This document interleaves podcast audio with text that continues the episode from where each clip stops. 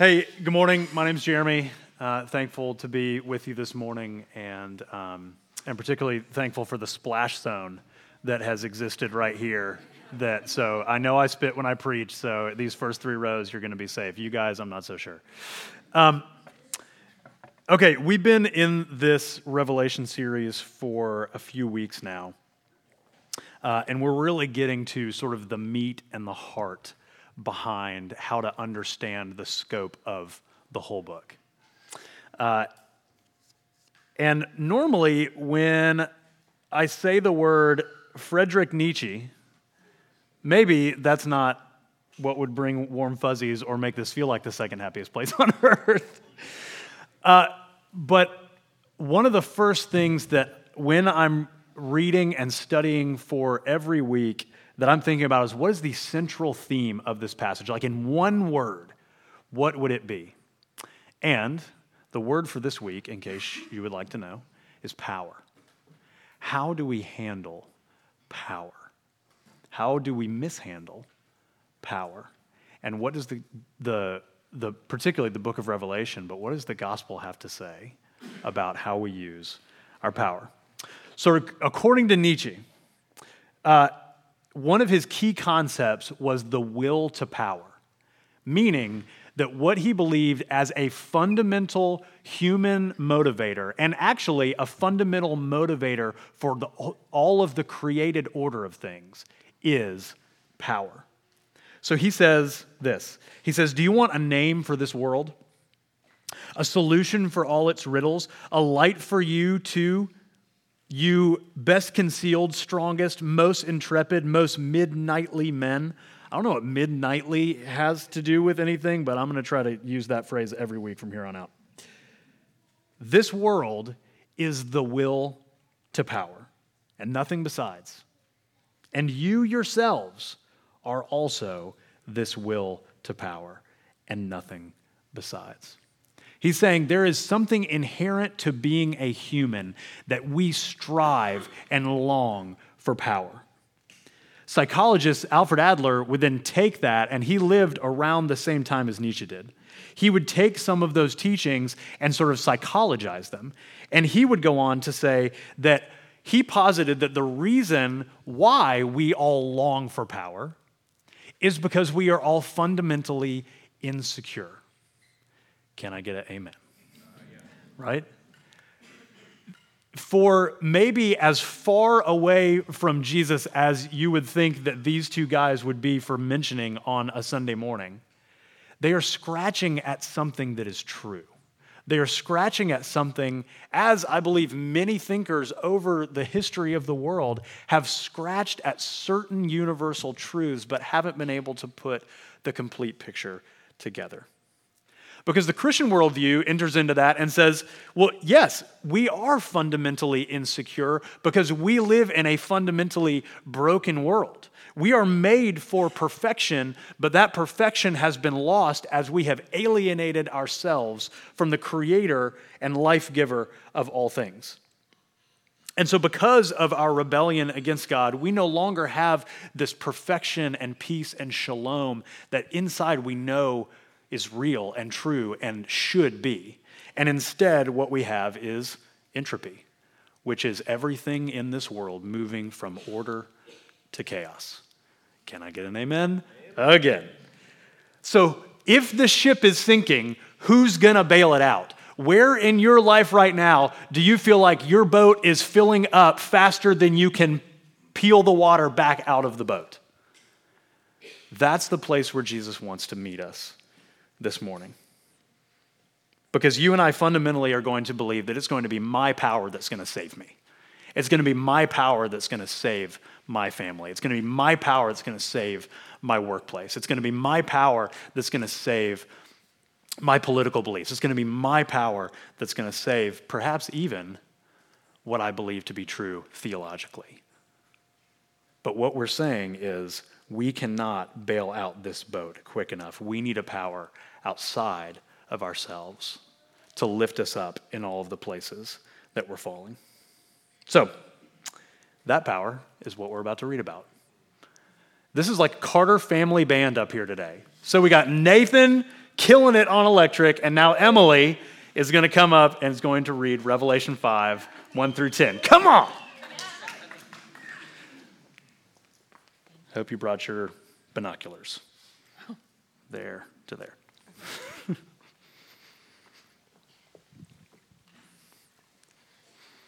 Then I saw in the right hand of him who was seated on the throne a scroll written within and on the back, sealed with seven seals. And I saw a mighty angel proclaiming with a loud voice, Who is worthy to open the scroll and break its seals? And no one in heaven or on earth or under the earth was able to open the scroll or to look into it. And I began to weep loudly because no one was found worthy to open the scroll or look into it. And one of the elders said to me, Weep no more. Behold, the lion of the tribe of Judah, the root of David, has conquered, so that he can open the scroll and its seven seals.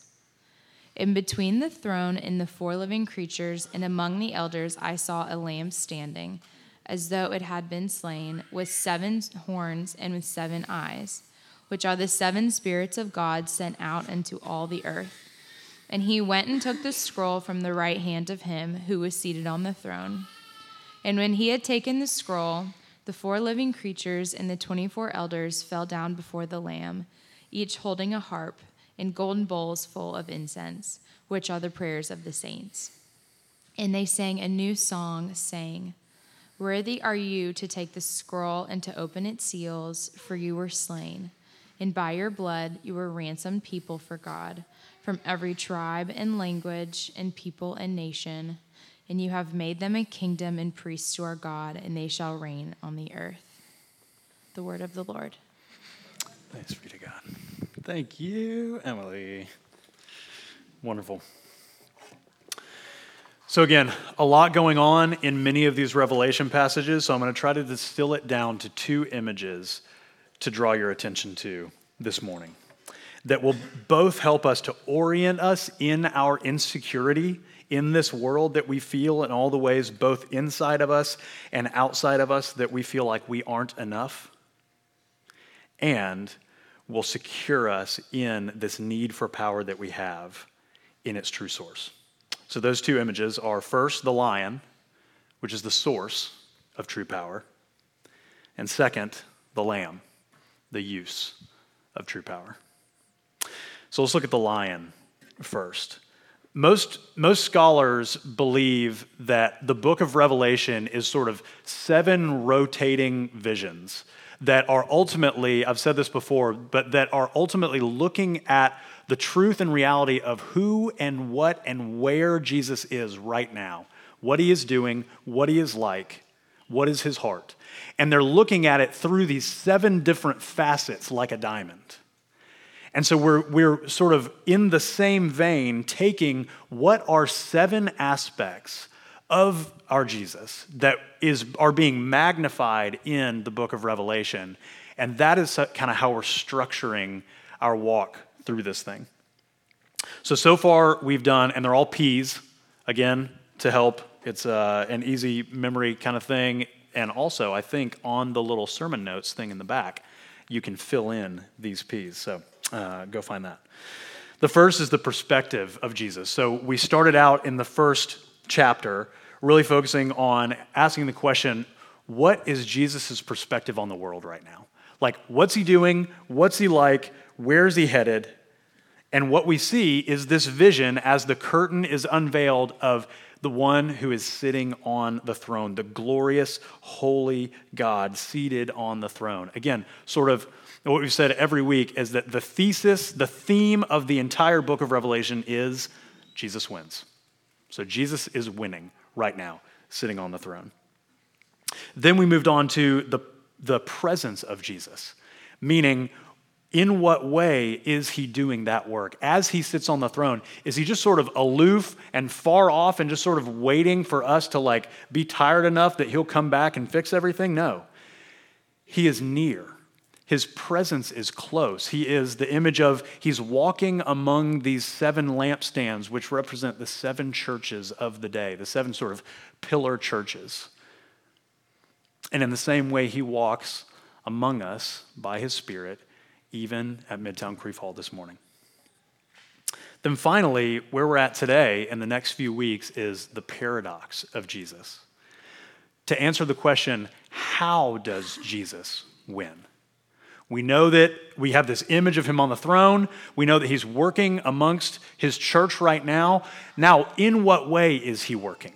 How is he using all of that power seated in, in and on his heavenly throne in our lives here today in the city of Nashville and around the world? And here's where this paradox starts to bloom. This passage describes two different things happening, two different descriptions of the same God that also find their way throughout the entire scriptures. And they are two things that seem to be mutually exclusive. Because, for instance, like Psalm 2 talks about a God who sits in on his heavenly throne and laughs at the kings of the earth as they try to scrap and scurry and vie for power. The Lord holds them in derision. He will speak to them in his wrath and terrify them in his fury. That's in the Bible. That is a description of who and what God is and what he is doing, which feels very dissimilar from the way that God reveals himself to Moses in the book of Exodus. In chapter 34, the Lord passes by him, and here's what the Lord proclaims The Lord, the Lord, a God merciful and gracious, slow to anger, and abounding in steadfast love and faithfulness. One of these things is not like the other. These feel like two different gods. And actually, some in initial readings of Scripture, you may have come up with this in your own, like the first time you tried to read the Bible, and you read all of this like mean, angry God in the Old Testament, and all you see in the New Testament is like, well, Jesus seems to be like loving everybody and stuff. These two things don't seem to be able to coexist in one God. But the truth is, and what Revelation 5 describes is we need both. We need a God who can be both and hold both in tension, who can be both powerful and gentle at the same time. Here's why the scroll. The passage here opens up with this image of a scroll. And John sees a mighty angel holding the scroll. And you would think that if anybody could open the scroll, maybe it's this giant, mighty angel. And yet, nope, what we find is this mighty angel is one who's looking around saying, Can anybody open this scroll? The scroll in this form, written on both sides, is very similar to a Roman contract of that day. And it could be a contract in any form. It could be a business dealing. It could be a last will and testament. But it would be something that would be signed as I want this to be done, and it would be signed and sealed and delivered to whoever would open it and then enact that will. And so, in the same way, since the scroll is in the right hand of, the, of God who is sitting on the throne, this is saying, This is God's will sealed inside this scroll. Who can do it? And they look left, and they look right, and they look in heaven and they look on the earth and they can find no one who can enact God's will, no one who can bring His will, His perfection, His shalom, His beauty, His glory, everything you long inside of yourself to be true about your life. There is no one found that can bring that truth and reality to the earth. And we say, in the words of my second grade self, no dur. Did you guys ever say that? That's so fun. I got some head shakes, no. Some yes, right? Thank you. Right? Uh, no duh. We've, we've tried this. Like, human history is filled with attempts at trying to make perfection happen in this world. We've tried it with politics. We tried dictatorship, oligarchy, monarchy, democracy. We've tried it all. We tried it with free market capitalism, socialism, nonprofit GMOs that are helping feed food insecurity across the world. We tried it with psychology, with cognitive behavioral therapy, the power of positive thinking, trauma work. We tried it with religion. We've worshiped literally everything under the sun, including the sun. We've tried it with entertainment. TV is this opiate of the masses that everyone will just learn all they need to know and be happy with one another. We've tried it with education. The internet was supposed to be this thing that when it was introduced, that because we now had enough knowledge to understand each other, that world peace would happen. Is that what we find true in the world of the internet today? No, the very opposite thing has happened. We have tried fixing ourselves in our own power, and it hasn't worked in the history of the world. Insecurity still reigns. And so, like John, maybe you've had a moment like this where you look at the disarray of your life and you just weep. You look at the brokenness of this world and you weep. You look at the mess inside of your own heart and you just weep. Who can fix this? How can this be made better? I've tried in my own power to do this life, and I just wind up exhausted and lonely. Who can help? Who can open this scroll in my life? And then this elder picks him up, stares him in the face, and says, verse 5 Weep no more. Behold, the lion of the tribe of Judah, the root of David, has conquered so that he can open the scroll and its seven seals. Summary is God and God alone can fix what is broken. God and God alone can bring heaven to earth. Calling back from the very early chapters of the Bible, Genesis 49, this lion that is called to be one who roars. God is likened to this lion who roars and makes everything right. We need a God who has the power to roar over this earth and make it right. I could insert an Aslan quote right now, but I won't because I'm trying to be better on time. But have you gotten there in your own life, in your own personhood, to borrow some words from the recovery community? Has your life become so unmanageable that you need a higher power to intervene? If so, this image in Revelation 5 of one who is like a lion and one who is like a lamb is for you. So, image of the lion, we need his kind of power. But now, how does he choose to use that power? Second image, the lamb. So, John, in, at least in the way I imagine this, he's looking this way and he's talking to the elder, and the elder's saying, Hey, buddy, buck up. There's a lion, and he's sitting on the throne, and he can handle all of this. And then he wheels around to look back at what he's expecting to be a lion on the throne fulfilling what the elder is saying. And when he whips around, what he finds instead is a lamb. And not just a, like, you know, healthy looking lamb, but one who looks as if it had been slain. I don't know exactly what that looked a bloody lamb, a matted lamb, a lamb who perhaps in some way was disfigured. He sees a different image, a completely different image from what he was expecting to see. And I imagine if he were me in this moment, no, no, no, I wanted, I'm agreeing with you, elder guy. I want that kind of power in my life. I want the evil and the wrong and the brokenness of this world. I want somebody to come and roar all of that out of my life and laugh at all my enemies and fight for all of my rights. Yes, I want that kind of God. But part of the imagery that's being borrowed here is from the book of Isaiah, chapter 53. It starts like this All we like sheep have gone astray. We have turned every one to his own way. Because if we want evil to be eradicated in the world, then part of what we have to wrangle with is that we are a contributor to the evil in this world. In our insecurity, we have forced our will on others and tried to make our own way in the world. We have used the power that we have and lorded it over people.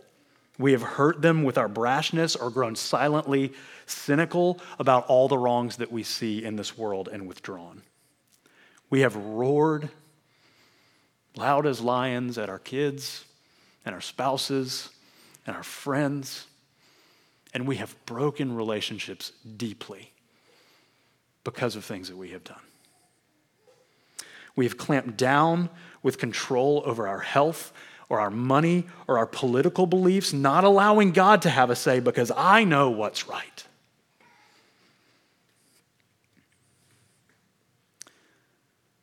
And Isaiah 53 goes on to say, And the Lord has laid on him the iniquity of us all. If God were to eradicate the world of everything evil, he would also be eradicating us. And so we need not only a God who is a lion, we need a God who is a lamb, who is gentle and lowly and sacrifices himself, lays down his power so that those who do not deserve it, like you and I, can be lifted up. Isaiah 53 goes on to say, He was oppressed, he was afflicted, yet he opened not his mouth.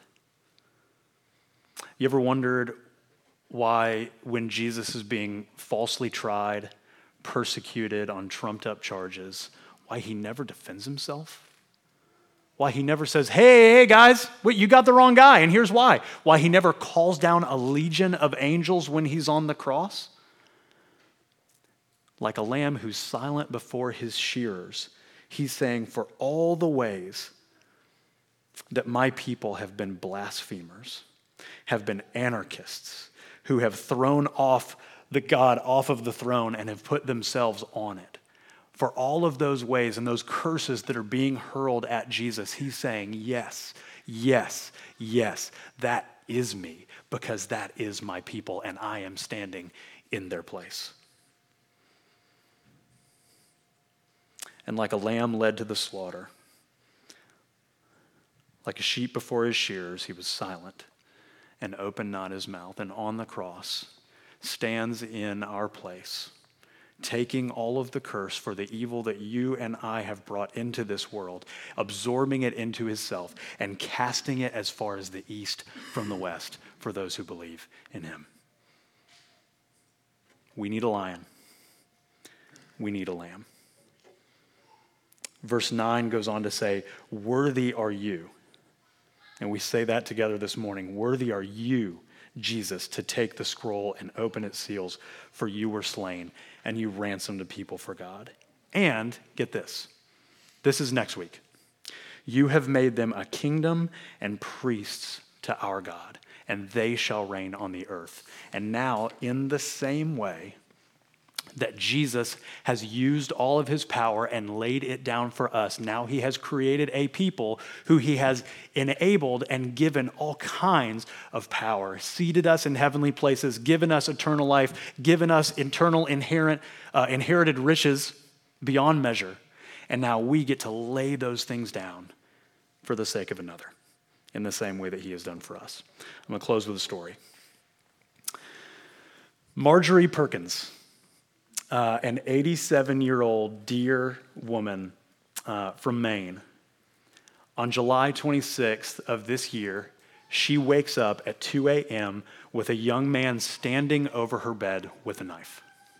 She's a widow, she's alone. And apparently he says, I'm going to cut you. And she responds, I'm going to kick you. And so she kicks, she fights, she gets a chair between him and her. Uh, he hits her in the face, and she winds up, you know, eventually with this chair still between them, wearing him out. He gets tired enough and begins to say, I am so hungry. He says, quote, I am absurd, I am awfully hungry. So she goes to the kitchen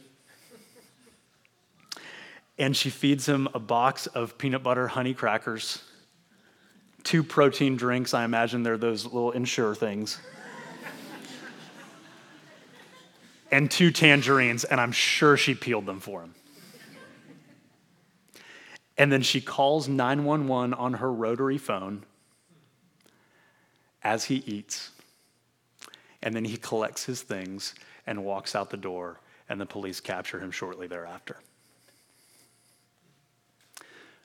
Power is wielded differently in the kingdom of God.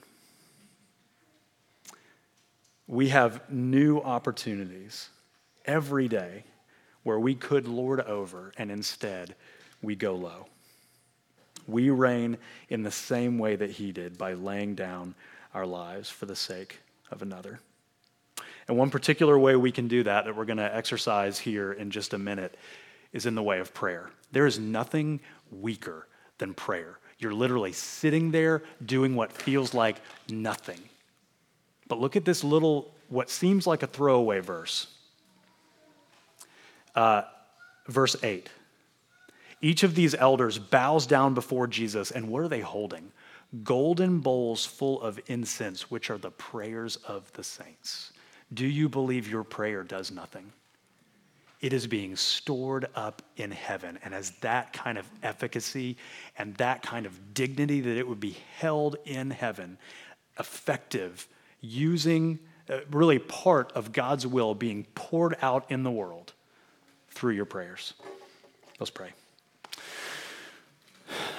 So, Jesus, we repent for all the ways that we have asserted power in our own way, for all the ways that we have white knuckle controlled things that are not ours to control. And Jesus, we ask that you would more and more enliven us to the reality that that is not how you have cared for us. That is not how you have approached us. That's not how you've dealt with us. The kids back in the back are learning the prodigal son story this morning. That is how you've dealt with us. You, like a kind father who had all power to cast away and say, I want nothing more to do with you, instead has chosen to keep a watch out day and night, heart longing for your people to come back to you, and then lavish love with robe and ring and party when we return. Because that is you that can also be us. Make it so. In your name. Amen.